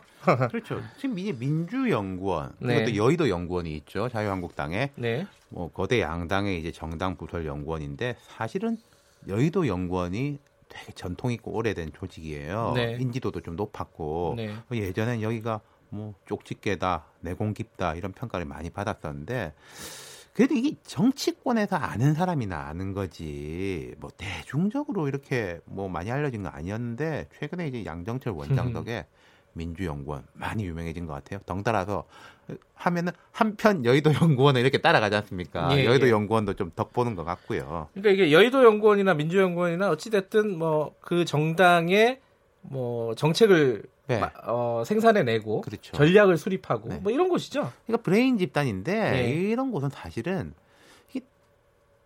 대표나 이제 리더가 여기에 얼만큼 시, 힘을 실어주느냐 여기서 말하는 걸 듣느냐 안 듣느냐에 따라 가지고 아, 사실 위상이 그렇겠네요. 달라지는 거거든요. 예. 말안 들으면 아무 소용 없는 거지 않습니까? 근데 이제 여의도 연구원 같은 경우에는 우리 윤여준 전 장관님, 예.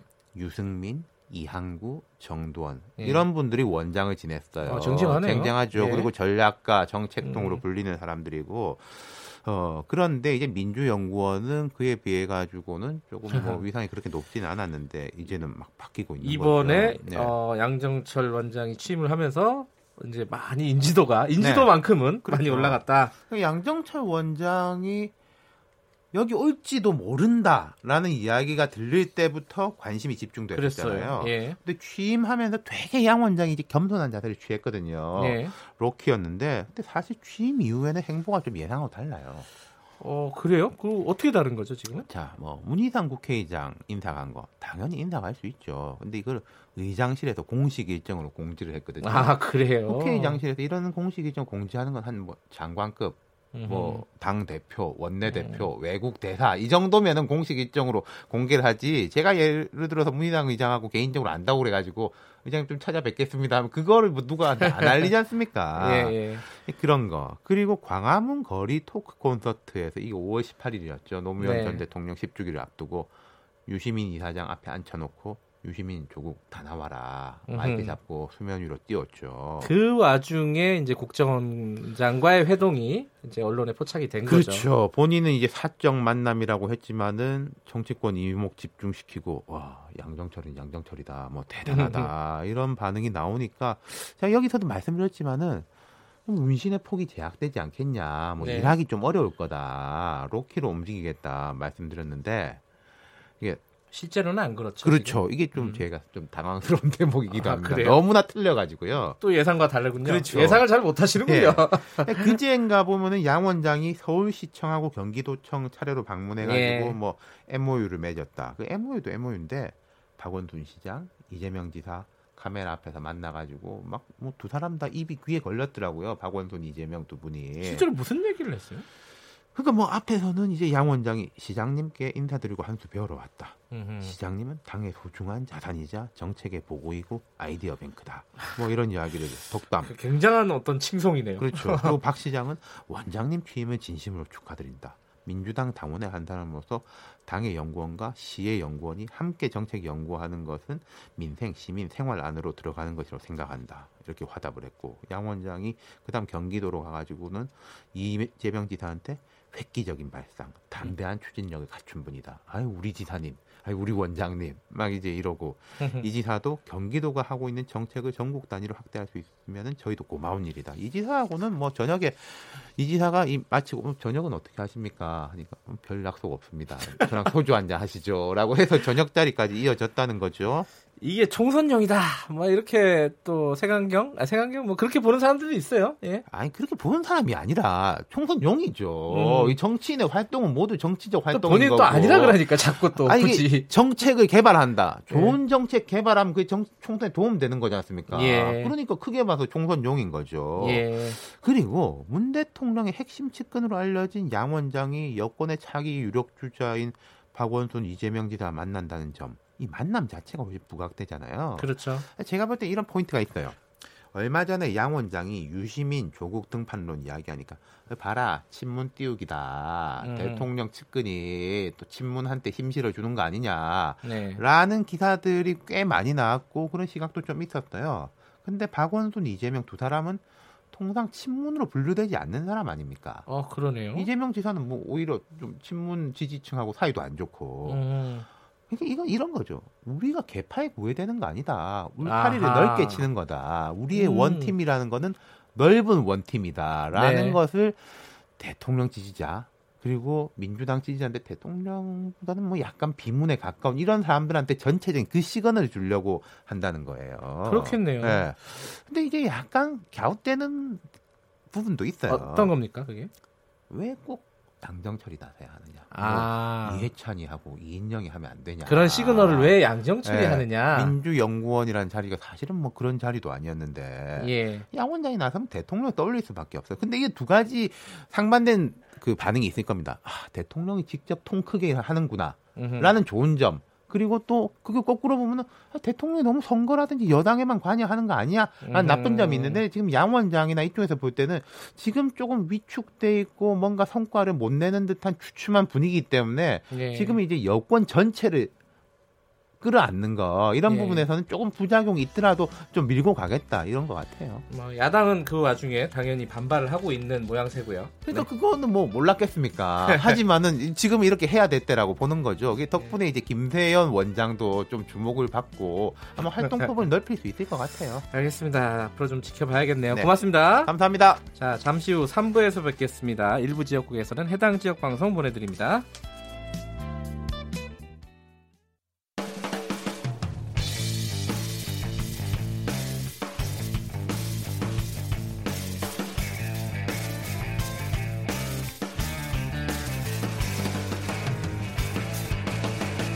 김경래의 최강 시사.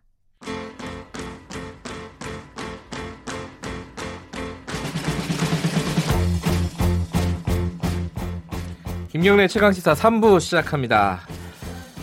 어, 목요일 3부에는 항상 어, 진보의 향기 코너가 마련되어 있습니다. 김기식 더미래연구소 정책위원장 함께하십니다. 안녕하세요. 예, 안녕하세요. 네, 더미래연구소는 어, 뭐 양정철 그 원장이 있는 그거하고 다른 거죠? 예, 예. 이름이 뭐. 비슷해가지고. 아, 예, 예. 자, 농담이었고요. 자, 그 유튜브 라이브 진행하고 있습니다. 그리고 어, 문자 참여 기다리고 있습니다. 샵 9730으로 짧은 문자 50원, 긴 문자 100원으로 보내주시면 되고요. 스마트폰으로는 무료로 보내줄 수 있습니다. 콩 이용하시면요. 자, 김기식 위원장님과 어, 방송하는 거 유튜브로 보시려면 들어오시기 바라겠습니다. 그 오늘은 국회 얘기부터 잠깐 음. 하겠습니다. 예, 예. 어, 패스트트랙 한창 이제 시끄러울 때요. 그때는 동물 국회다. 음. 해갖고 막 이렇게 언론에서 막 난리였는데 요즘은 다시 본, 본연의 아 이렇게 얘기하면 안 되군요. 식물 국회로 다시 들어갔습니다. 네, 아무것도 예. 안 하고 있어요. 네, 네. 이거 참 맨날 보는 풍경이긴 한데 이거 어떻게 봐야 됩니까 이거 참. 예, 그 예전에 김대중 대통령이 30년 넘게 야당 생활을 하시지 않았습니까? 그다음에 이제 군사 독재 시하다 보니까 장외 투쟁도 상당히 많이 했는데 네. 그래도 김대중 대통령이 늘 강조했고 실제로 실행했던 게 장외 투쟁을 하더라도 국회를 포기하지 않고 원내 병행 투쟁을 하는 걸를 30년 내내 지켰습니다. 아, 그랬어요? 예, 그랬습니다. 그 이유는 뭐냐면 김대중 대통령이 늘 이게 국회야말로 우리 야당한테는 국민들에게 말을 할 수 있는 기회인데 왜 그걸 포기하냐. 전략적으로 봐도 전략적으로 어. 봐도 원내 어. 병행 투쟁을 해야지 장외 투쟁을 하지 말라는 게 아니고 네. 이런 말씀을 하신 적이 계속 늘 그런 어. 말씀을 하셨는데 그런 점에서 보면 지금 현재 그 한국당의 이런 전략이라고 하는 거는 좀 이상하죠. 어? 음. 왜냐하면 어떻게 보면은 그 지금 정부 여당으로서는 뼈 아플 수 있었던 문재인 정부 출범 2주년 동안에 이 평가 국면이 그냥 장외 투쟁으로 다 덮어버린 덮여진 측면이 있거든요. 아, 그런 점에서 보면 예. 안 그랬으면 아마 국회 내내 어, 문재인 정부 2년 동안에 어쨌든 뭐 인사 문제가 됐든 경제 문제가 됐든 이거를 이제 국회에서 야당이 공격할 수 있는 장이 열리는 거였는데 그걸 스스로 포기했으니까 네. 좀 이해하기 어려운 어, 지금 국회 운영을 하고 있는 건데 제가 보기에는 이게 어, 지금 이제 새로 대표가 된 황교안 대표나 어, 나경원 대표가 좀 자기 정치에 지금 그 몰두해서 그런 거 아닌가. 다시 말해서 아하. 국회보다는 지금 네. 소위 그 한국당 지지층을 결집시키고 또 그 지지층 안에서 황교안 대표가 이제 차기를 위한 어떤 지지 기반을 굳힌다든지 또 나경원 대표도 다음번에 이제 서울시장 나가기 위해서 음. 한국당 내 지지층 내에서의 자기 기반을 굳히는 이런 좀 자기 정치에 조금 몰두해서 생기는 음. 문제가 아닌가 이런 점도 있는 것 같습니다. 나경원 원내대표가 서울시장에 나온다고 보시는 거군요. 예, 아마 다음번 서울시장 선거에는 나올 거라고 저는 예측하고 있습니다. 대선에는 안 나오나요? 모르죠. 이게 자기 정치를 하느라 국회를 어, 사실상 방기하고 있다. 이렇게 해석을 하고 계시는군요. 그런 측면도 있을 거고 또 하나는 아마 네. 이제 그 이 소속 의원들에 대한 부담이 있을 겁니다. 예를 들어서 지난 이제 패스트트랙 국면에서 사실은 그 국회 선진화법 통과 이후에 최, 처음으로 물리력을 동원해서 회의를 어, 방해하고 어, 네. 이 회의장을 점거하고 또 뭐 이 동료 의원을 감금하는 일이 벌어지지 않았습니까? 게다가 이제 국회 선진화법 위반으로 지금 다 검찰에 지금 그 고발되어 있고 실제로 아마 지금 이 상태로 그 국회를 들어가게 되면 네. 지도부가 시키는 대로 했던 의원들은 우리는 뭐냐? 음흠. 이게 잘못하면 의원직 상실될 수 있고 다음 총선도 어, 못 나가는 이런 상황이 만들어질 수 있는데 시키는 대로 해놨는데 아무 담보도 없이 그러면 아. 어떡하란 말이냐라고 하는 네네. 당시에 이 그 몸으로 어, 패스트트랙을 막으라고 지시해서 그걸 따랐던 동료 그 한국당 소속 의원들에 대한 네. 황교안 대표나 나경원 어, 대 표의 책임 예. 이런 문제들에 도 아마 의식할 거고요. 으흠. 실제로 지금 한국당 지도부는 좀 딜레마가 있을 겁니다. 왜냐하면 검찰의 수사가 본격화되면 뭐 우리 국민들 많이 들으셨던 방탄국회 소집 차원에서라도 국회를 열어야 될 필요성이 한편에 있고 예. 그런데 뭔가 이 뭐 소취하라든가 이런 정치적 합의를 이끌어내지 못하고 국회에 들어가면 동, 이 동료 의원들한테 네. 지도부 시킨 대로 하는데 우리는 뭐냐 이런 비난을 들을 수 있고 이런 양면성이 있어서 한국당 지도부도 아마 좀 곤혹스러운 측면이 있을 거라고 봅니다. 뭐 지금 어, 국회 정상화에 여야가 어, 패스트트랙에 대해서 어떻게 하느냐 뭐 합의를 하느냐 합의를 노력하느냐 이런 문구 때문에 싸우기도 하고요. 그래서 안 되고 있고 청와대가 어떻게든 좀 물꼬를 트기 위해서 뭐 여야 어, 회담을 좀 하자 했는데 이게 3당이냐 5당이냐 네. 이거 갖고 또 안 되고 있습니다. 그것도 사실 황교안 대표 태도가 이해하기 어려운 거죠. 왜냐하면 자기 본인이 단독 회담을 요청한 거는 이해할 수 있습니다. 그러니까 예. 근데 이제 그래서 단독 회담 하는 거는 좀 수용이 됐으면 네. 이제 그 회담을 하고 그걸 명분으로 해서 국회를 들어와야 되는데 본인이 따로 따로 만나는 거는 이미 동의를 받아놓고 대통령이 다자 회담을 하는데 거기에 다섯 명이 만날 거냐 세 명이 만날 거냐를 갖고 본인이 한교안 대표가 시비를 걸면서 다섯 명은 안 된다 세 명이어야 된다 이 이거는 정치의 상도위를 벗어난 행위죠 이런 네. 거야말로 한교안 대표가 이게 뭔가 지금은 어, 대통령을 만나고 국회를 정상화하는 것보다는 지금 음. 한국당 내 보수층의 내에서의 자기 지지 기반을 다지는 것이 슬 우선시하는 이런 태도를 거기서도 좀 확인할 수 있는 거죠. 근데 이런 상황이라 하더라도 6월 국회가 열리긴 열려야 되잖아요. 지금 그렇습니다. 추경 때문이라도 네, 네, 네. 이게 뭐 어떻게 될까요? 예상을 좀 하신다면은 아마 지금 이제 그 민주당의 원내 지도부로서도 좀 곤혹스러울 겁니다. 지금 음. 특히나 이제 어려운 경제 상황을 생각하면 추경 문제를 빨리 처리 해야 되기 때문에 그렇다고 해서 지금 뭐 진, 지난 선진화법 위반 행위에 대해서 그 정치적 합의를 해줄 수도 있는 것도 아, 니고요 그러니까 네. 그래서 이제 대통령에게 그 청와대 건의를 해서 어, 예. 단독 회담 수용하는 걸로 해서 물꼬를 나름 텄는데도 불구하고 이 상황이 벌어졌기 때문에 아마 다음 주에 단독 국회를 열 거냐 말 음. 거냐에 대해서 결단하지 않을 수 없는 상황으로 몰려가고 있는 것 같습니다. 아, 다음 주에 이게 어떤 방식으로든지 합의가 되, 어떤 방식으로 합의가 되는지 굉장히 궁금해요, 사실. 네. 사실 이게 뭐 이렇게 보는 거는 약간 정치 혐오를 불러일으킬 수도 있는데 뭐 이 지금 국면에서 누가 어, 뭐랄까 양보를 할 것인지 이런 부분들이 되게 궁금한데 한번 지켜보고요. 또 한 가지 다른 얘기 좀 여쭤볼게요. 이거 브리핑에서 잠깐 다뤘던 건데 타워 크레인 노조가 지금 고공농성 하다가 어, 철회를 했어요. 예, 예, 어제 타결이 됐죠. 예, 그래서 이제 앞으로 민 노사 민정 음, 협의체를 만들겠다. 근데 이 타워 크레인 노조의 어, 파업에 대해서 여론이 좀 갈리는 것 같더라고요. 네, 네, 네. 김비식 위원장께서는 어떻게 보셨습니까? 이번 상황을? 물론 이제 타워 크레인 노조는 파업할 권한이 있지요. 그거는 저는 저는 그건 예. 절대로 비난해서는 안 된다고 생각합니다. 다만 네. 이제 상대적으로 건설업 종사 노동자들 중에서는 타워 크레인 노, 노동조합원들이 가장 고임금을 받죠. 예를 들어서 공사 현장에서 이른바 노가다 일을 하시는 분들에 비하면 상대적 고임금 면허증이 있으니까 어, 예, 그렇죠. 예. 뭐, 뭐 일부 보도에 의하면 뭐 억대 연봉이 된다 이런 얘기까지 나올 정도로 뭐 그 정도는 아니겠습니다만 상당히 예. 고임금이고 오히려 이제 이 노조의 협조 없이는 타워 크레인은 운영을 못하기 때문에 건설사나 이런 쪽에서도 이 노조의 눈치를 봐야 되는 상황인 거는 맞습니다. 어, 근데 이제 문제는 이번 파업은 사실은 뭐 부분적으로는 어, 임금 인상 조치와 같은 단가, 예. 계약 단가 조정도 있었습니다. 실제로는 이제 소형 크레인을 그러니까요. 없애라 이게 이제 핵심적인 예. 거였는데요. 이게 이제 그 기술이 발전하다 보니까 이제 무인화된 타워 크레인을 운영할 수 있게 된 거죠. 예. 그런데 이제 이 무인화된 타워 크레인이 계속 늘어나게 되면 어, 타워크레인 노동자들 입장에서는 자기 일자리가 줄어들게 되니까 그렇죠. 그런 것 때문에 이 소형 타워크레인을 운행 못하게 해달라. 이게 사실 이번 파업의 핵심적인 요소였고 그렇죠. 그래서그 부분에 대해서는 안전 문제라든가 여러 가지를 한번 종합적으로 점검해 보자라고 노사민정 협의체를 만드는 것으로 이번 파업이 종료된 건데요. 이게 사실 이제 타워크레인에서만 생기는 게 아니고 기술이 발전하고 소위 digitalization이라 그래서 자동화가 진행되게 되면 전통적인 노동자들의 일자리 문제하고 네. 이런 기술 발전이 만들어내는 일자리 축소 간에 전 산업 분야에서 이런 문제가 발생하겠죠. 예를 들어서 공장이 로봇이 도입이 많아지면 많아질수록 네. 노동자 일자리는 줄어들지 않습니까? 예를 들어서 지금 현대자동차의 해외 공장을 가보시면 뭐 로봇이 워낙 많아져서 똑같은 양을 생산하더라도 공장에서 일하는 노동자 숫자가 우리나라보다 적습니다. 으흠. 이런 이제 소위 기술 발전 효과가 만들어내는 지점에서 어떤 균형을 맞춰야 될 필요가 있는 거죠.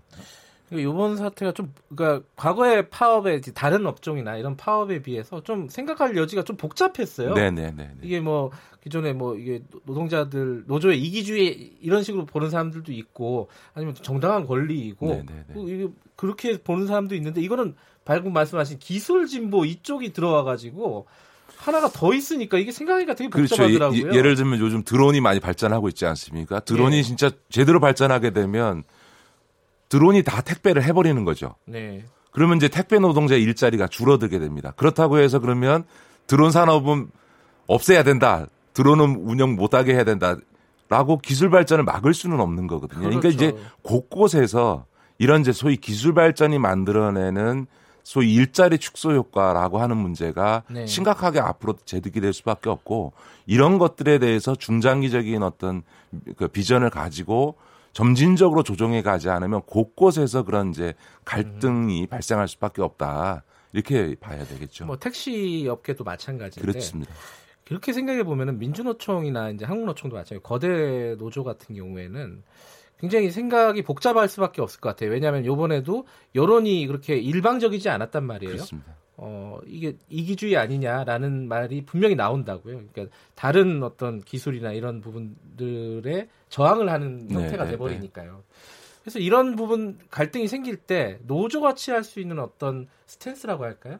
그런 것들이 과거랑은 좀 달라져야 되지 않을까라는 느낌도 좀 있어요. 예, 우리, 어쨌든 저는 우리 사회에서 노조의 어떤 노조 권한을 행사하는 것에 대해 부정적으로 보는 시각은 좀 없어야 된다고. 노동 상권을 왜 헌법이 보장하겠어요? 그냥 당연히 파업권이라는 건 노동자의 정당한 권리인데 다만 이런 산업 구조의 변동과 같은 부분은 단기적으로 파업한다고 해서 문제를 풀지 못하기 때문에 이거야말로 장기적인 비전을 갖고 노사정 대화를 통해서 한편에서 연착륙해 가면서 한편에서 대안을 만들어가는 지혜를 발휘하지 않으면 아무리 저항해도 예. 추세를 못 막는 거죠. 예를 들어서 최근에 현대중공업 사태도 벌어졌습니다만 조선 산업의 구조 조정에서 국제적인 경쟁력을 만들어야 된다. 안 그러면 마치 우리가 일본 조선업을 따라잡아서 일본 조선업이 몰락해 갔던 것처럼 중국이 우리를 따라와서 네. 우리 조선업이 몰락하게 할 수밖에 없지 않습니까? 그러면 네.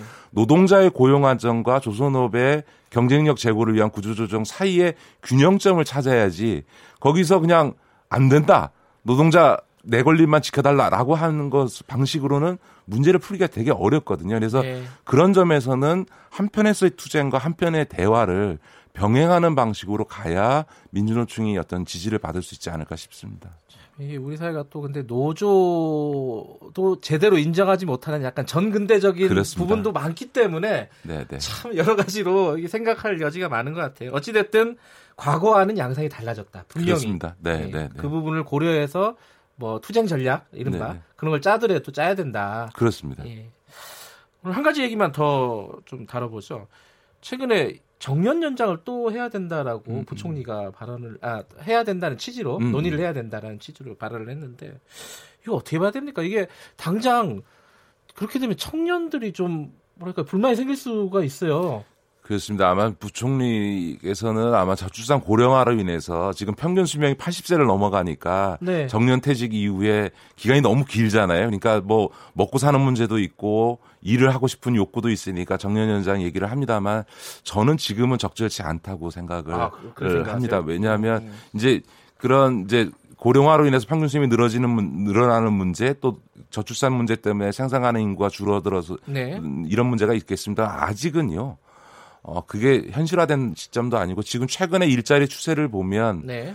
50대, 60대의 일자리와 취업률은 올라가는 반면에 20대의 취업률은 지금 내려가고 있거든요. 그러니까 네. 이 상황에서 가뜩이나 20대는 일자리가 점점 줄어서 오히려 어려움을 겪고 있는 상황에서 정년을 연장한다는 것은 나이 드신 분들의 일자리를 계속 지켜준다라고 하는 거니까 그렇죠. 예. 청년들의 이런 상황에 비춰보면 적절하지 않다 이렇게 봐야 되고요. 더더군다나 지금 청년들이 취직을 못 한다는 것은 아직은 일을 하고 싶은 사람에 비해서 일자리가 적다는 거 아닙니까? 그러니까 음. 생산 인구, 인구 감소에 따른 문제는 아직은 현실화되지 않은 거고요. 무엇보다 정년이 보장되는 자리라고 하는 거는 우리 사회에서는 상대적으로 좋은 일자리거든요. 그렇죠. 실제로 정년까지 일을 하는 사람 분들이 우리 청취자들 중에서 뭐다 음. 아시겠습니다만 얼마나 되겠습니까? 근데 네. 상대적으로 양질의 정규직 일자리를 정년 연장 해버리게 되면. 우리 젊은 사람들은 계속 질 낮은 비정규직 노동자 생활을 더 연장해야 된다라고 하는 측면에서 보면 지금은 정년 연장을 논의할 자리는 아니, 시간 순간은 아니다 시점은 아니다 음. 이렇게 보여지고요.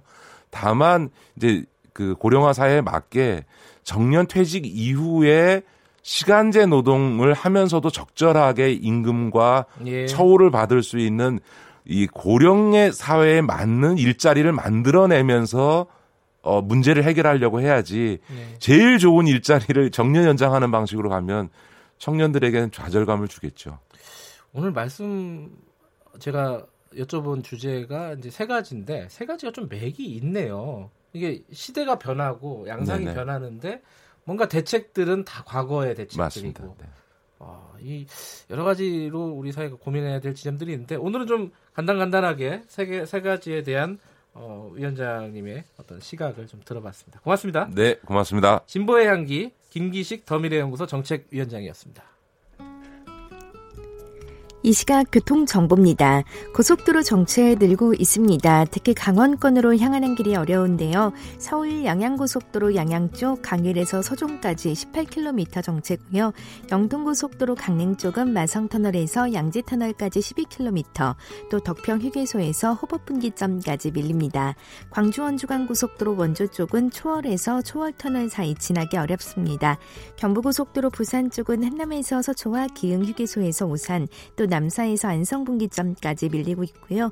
중부고속도로 남이 쪽은 하남분기점과 동서울 요금소에서 산곡분기점, 또 호법분기점에서 무가까지 정체입니다.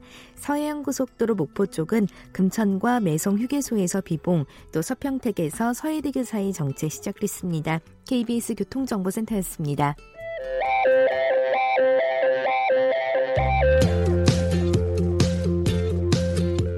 오늘 하루 이슈의 중심 김경래의 최강 시사. 네, 헝가리 어, 단위부강 참사 얘기를 좀 해, 보겠습니다. 이 지금 수색 시신 수색 작업은 사실상 좀 정리가 된 거고요. 이제 인양을 준비를 하고 있습니다. 근데 그 인양도 그렇게 뭐랄까요 용이한 작업은 아니라고 합니다.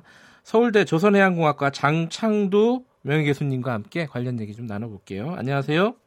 네, 안녕하세요. 네. 어, 크레인이 아직 유람선 근처에 도착도 못했다는 뉴스를 봤습니다. 아, 제가 어저께 방송에서 조금 우려했던 상황이 벌어졌네요. 아, 그래요? 이게 수량, 저, 수위가 예. 내려가지 않아서 아하. 다리 지금 두 개, 아르파트하고 머르키트라는 두 다리를 통과해야 되는데 네. 지금 통과를 못하고 있습니다. 그러니까 배가 지금 정박해서 수위가 내려가기를 기다리고 있다니 참 답답하네요. 그게 비가 어, 한동안 오지 않았음에도 불구하고 아직 수위가 높다. 이게 이 다리가 아, 네. 이 강이 예. 11개국을 통과하는 긴 강이거든요. 아하. 그러니까 한가리 지역엔 비가 안 왔지만 상류에 네. 비가 오면 네. 또 수위가 늘어나나 보죠. 네. 어쨌든 5km 남겨놓고 네. 안타깝게도 지금 수위가 내려가기만 기다리고 있습니다. 어쨌든 뭐 빨리 도착해갖고 시작을 했으면 좋겠는데 네. 지금 인양을 결정을 한 거는 약간 이견은 있었던 것 같아요 한국 측과 헝가리 측에 맞습니다. 지, 금 시점에 뭐, 인양 결정은 뭐 합리적이라고 보십니까 어떻습니까?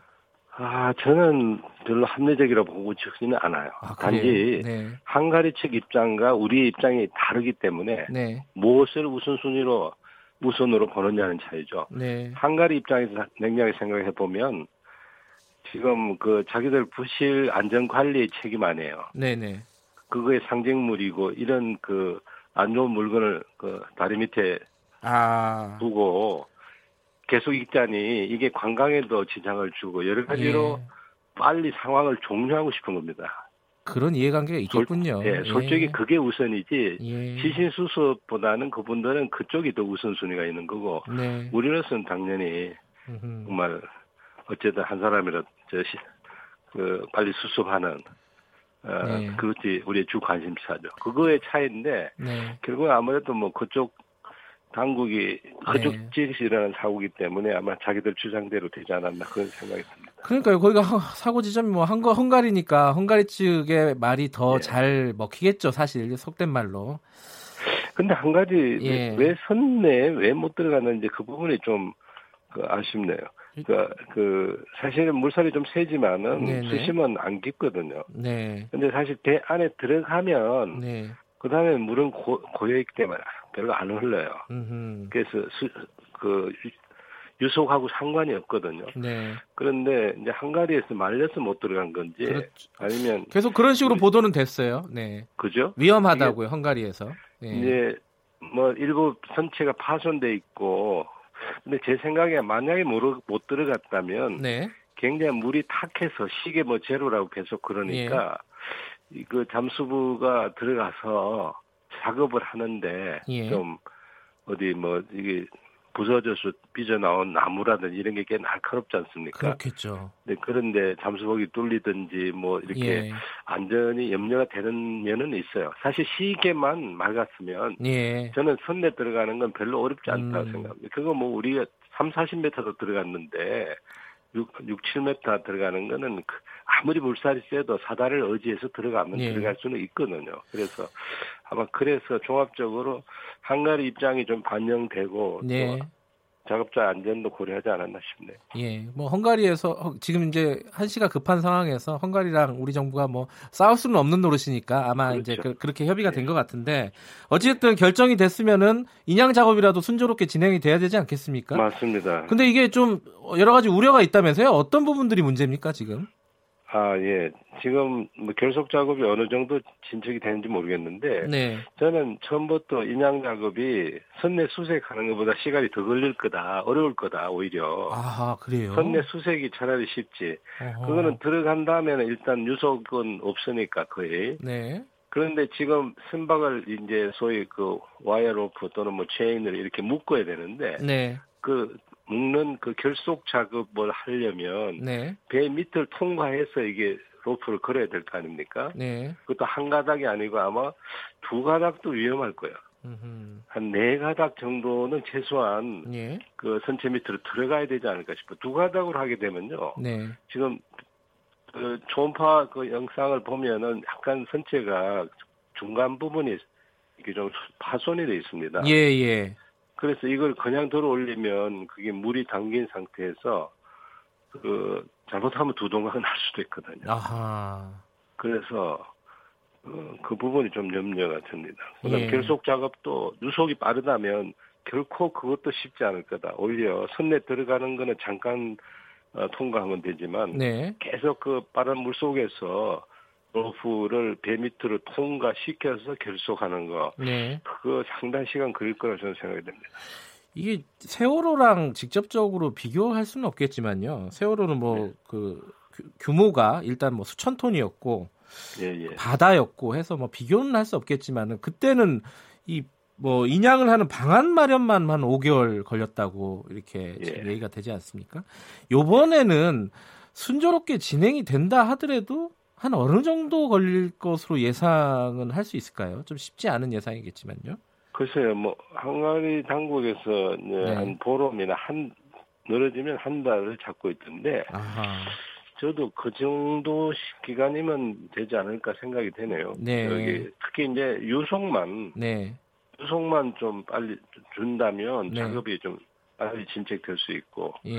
또 시계도 그러니까 유속과 시계만 확보되면 그렇게 네. 어려운 작업은 아닙니다. 시간이 많이 걸리지 아, 않는데 그래요? 문제는 이게 유속이 빠르니까 몸을 못 가누니까 네. 뭔가 의지해서 그걸 하려니 굉장히 힘들 거고 음.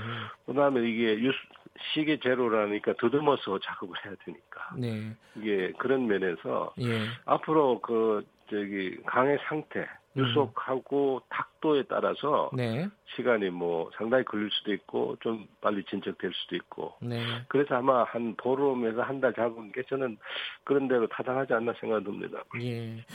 지금 가장 걱정하는 거는 인양을 하면서 시신이 유실되지 않을까 이게 제일 걱정입니다. 이거 네, 좀 방지할 수 있는 여러 가지 방법들이 지금 마련되고 있는 것 같죠? 그래도? 아 그래도 뭐 우리가 우린 초창기부터 그 유실망을 설치해 달라고 그랬는데 네. 그 유속이 빠르다고 뭐 작업하기 힘들다고 거의 안 해주고 있지 않았습니까? 네. 지금이라도 그걸 해야 되는데 지금 보니까 선체가 좀 자세가 바뀐 것 같더라고요. 처음에 그 소나로 초음파로 예. 찍었을 때는 말짱하다 그랬잖아요. 예, 약간 그 위에 떠 있는 정도 그 수준으로 네. 지금 내려가 있었다고 처음엔 그랬죠. 굉장히 깨끗하고 괜찮다고 그랬었거든요. 네. 그런데 지금 어저께 초음파 그 사진을 보니까 그 배 가운데 부분이 좀 손상이 됐더라고요. 음흠. 좌측이. 근데 네네. 그건 네. 제가 예측한 추정한 대로였어요. 음흠. 이 배가 부닥쳐서 뒤집힐 때 네. 부닥칠 때 그 두 번 부닥쳤거든요. 네. 쾅쾅 소리가 두 번 났다니까. 그러니까 좌측 선미 쪽과 그다음에 휙 돌아가면서 좌측 배 옆구리를 받은 거죠. 그래서 그 중앙 부분이 손상이 됐는데 이제 한번 뒤집혀서 깔아앉으면서 그 손상된 네. 부분이 침수가 빨리 일어나니까 그쪽으로 네. 이렇게 그 바닥을 대고 옆으로 음. 떨어져 있었어요. 그래서 말짱하게 보였는데 그때 제가 아 그거 아마 밑바닥은 상해 있을 거다. 네. 바닥에 붙은 부분은 좌측은. 네. 그래서 전에 사진은 안 보이는데 어저께는 좀 보이는 거 보니까 아마도 빠른 물살 때문에 배의 자세가 좀 이렇게 알겠습니다. 이렇게 서진 것 같아요. 그래서 그 손상된 부위가 좀 노출이 되면서 네, 네. 처음에는 다행히 이렇게 손상된 부위가 바닥에 닿아 있었기 때문에 알겠습니다. 교수님 이뭐 예. 말씀을 끊어서 죄송한데 시간이 다 돼가지고 예. 오늘 여기까지만 예, 예. 드려야겠습니다. 아, 고맙습니다. 예. 예, 감사합니다. 장창두 서울대 명예교수님이었고요. 6월 6일 목요일 김경래 최강사는 여기까지 하겠습니다. 저는 내일 아침 7시 25분 다시 돌아옵니다.